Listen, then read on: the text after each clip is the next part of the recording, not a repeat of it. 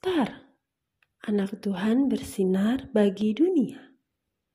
Renungan tanggal 8 September untuk anak balita sampai kelas 1 SD.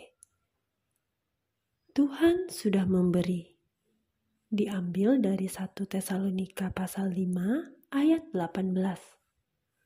Mengucap syukurlah dalam segala hal sebab itulah yang dikehendaki Allah di dalam Kristus Yesus bagi kamu.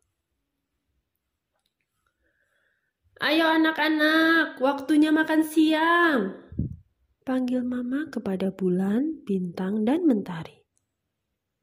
Anak-anak bergegas berkumpul di meja makan. Ya, kok tahu dan tempe lagi, Ma?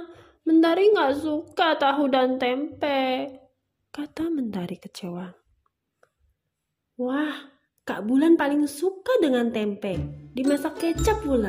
Hmm, nyam nyam. Ayo kita makan. Terima kasih Tuhan Yesus untuk makanan dan minuman ini. Berikan sukacita saat kami memakannya.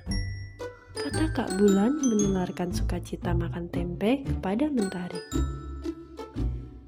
Mentari mencoba memakan sebuah tempe kecil. Enak kan? Kata Bulan lagi. Mama juga suka loh. Ayo, mari kita makan.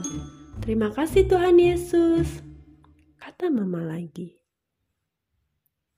Mentari makan dan mencoba menyukai tempe itu.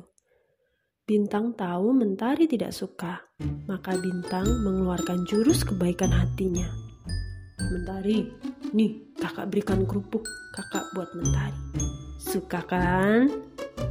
Mentari tersenyum.